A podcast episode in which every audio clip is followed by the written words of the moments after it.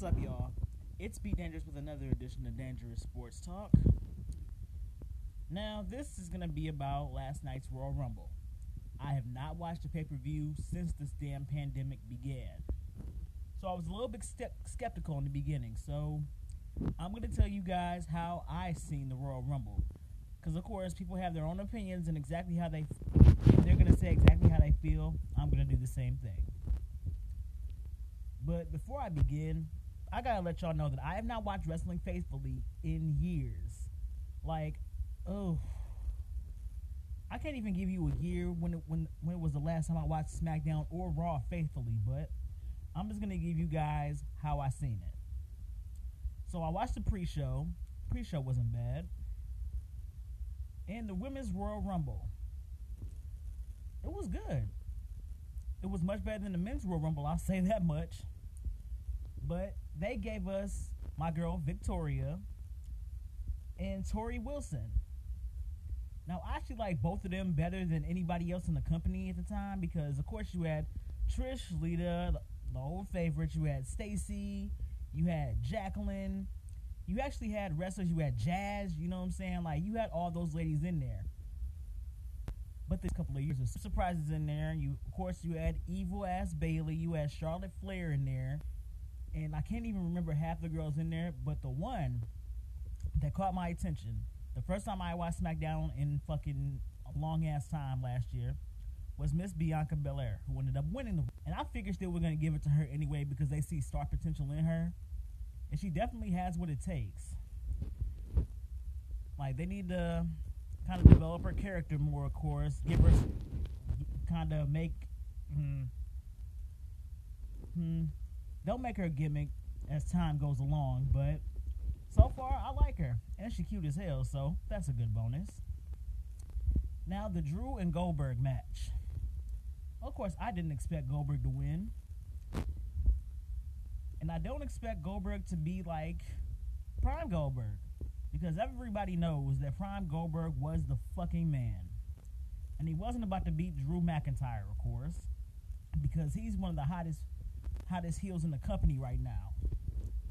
And he put in his work. Like, I remember when Drew McIntyre first fucking came out. You know what I'm saying? So to see him as the champion, he definitely deserves this. Then we go to the Roman and K O match. Of course, fine-ass Roman won. And honestly, that's been the only thing that I've really paid attention to on SmackDown for real. Because the whole build-up and storyline with Kevin and Roman, like, it's going to be intense because they're trying to give K- get K O to lose X amount of times before he finally overcomes and beats Roman in some kind of way. There has to be a stipulation to where he can't get disqualified or he can't have Paul Heyman there or have anyone interfere or they'll be suspended. Like, something like that is what I see happening for Kevin Owens to actually win. And that match was brutal. Like, of course, you can't expect anything less from a last man standing match. And, of course, wrestling, when it came to matches like that back in the day, there was damn near no limits you could actually go to to win a match. And you were going to do what you had to do to win. You had vile chair shots. You had fucking sledgehammers, all types of weapons, you know, but with the whole concussion and C T E thing going around, they modify it. And they can give you back chair shots, but yeah, you can't hit nobody in the head no more, which I find to be fucking stupid. But for this generation, it was a brutal match. For this generation, it was like, oh my God, I can't believe I seen that, because that swanton bomb that K O did on Roman through the table off of fucking, um, forklift, that was sick. I don't give a damn what nobody say. And then to the Men's Royal Rumble.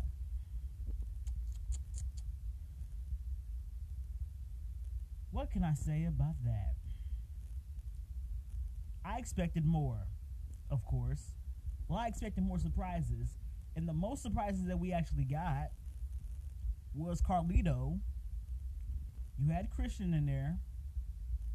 And, of course, you had Edge. They brought him back last year, so they had to let him get in this one's and actually win this one. And that was the shocking part, because I didn't know who the fuck was going to win. But they gave it to Edge, and I'm glad about that. But the match to me was just dull. It was so dull in comparison to what I've seen in the past. Hell, I would rather watch the twenty sixteen one, because it had more surprises in it, and you didn't know what who was going to come out or what to expect. And I seen a couple of rookies that looked pretty good, you know. Hmm, Damian Priest, he caught my eye, because he looked like a bigger version of Juventud Guerrero. I think he was an N X T guy, and they just moved him over to the main roster, but I'll keep my eye out on him just to see what he does. I don't know if he's on Raw or SmackDown or not, but I'm sure that one of y'all will tell me when I post this video, when I post this episode, what show he's on. And of course, the Edge and Christian reunion gives you warm, warm fuzzy feelings if you were around in the Attitude Era. And you had A J in there with his big black bodyguard. And Otis. When this dude came out, I'm like, the, my exact words were, what the fuck is an Otis? And I'm like, you have a fat white man doing fucking cartwheels like he's Chris Farley. And pretty much I'm like, okay. I'm like, you have to forgive me. Like, these new people, I'm looking like, who the fuck is this? Who the fuck is this? Like, which means I need to start watching wrestling more like I used to, because my mother had the same reactions to the wrestlers that I used to watch. So I'm like, nope. I may be thirty, but I ain't got to act like it. So I really have to watch wrestling like I used to and really know the characters to get back into it. So that was that's my New Year's resolution. Get back into wrestling full blown. But yeah, I was okay with Edge winning. You know what I'm saying? 'Cause this is the second Royal Rumble that he's won before. And I want to see what's going to happen in the next upcoming weeks. Because, of course, with the Royal Rumble, with the year just starting, it's the build-up to WrestleMania. And we all know that WrestleMania is the granddaddy of them all. Now, I didn't watch WrestleMania last year because, of course, no crowd. But since they have the video screens up where fans can actually, quote-unquote, attend, I guess I can get behind it and watch it, because I can't miss WrestleMania this year. Like, last year, I'm like, okay, I'm good on it. This year, it's like, okay, I need to be there for this. So, yeah, that's where I'm going to leave this one. Thank you guys over and over again for your love and your support, and I'll see you guys next time.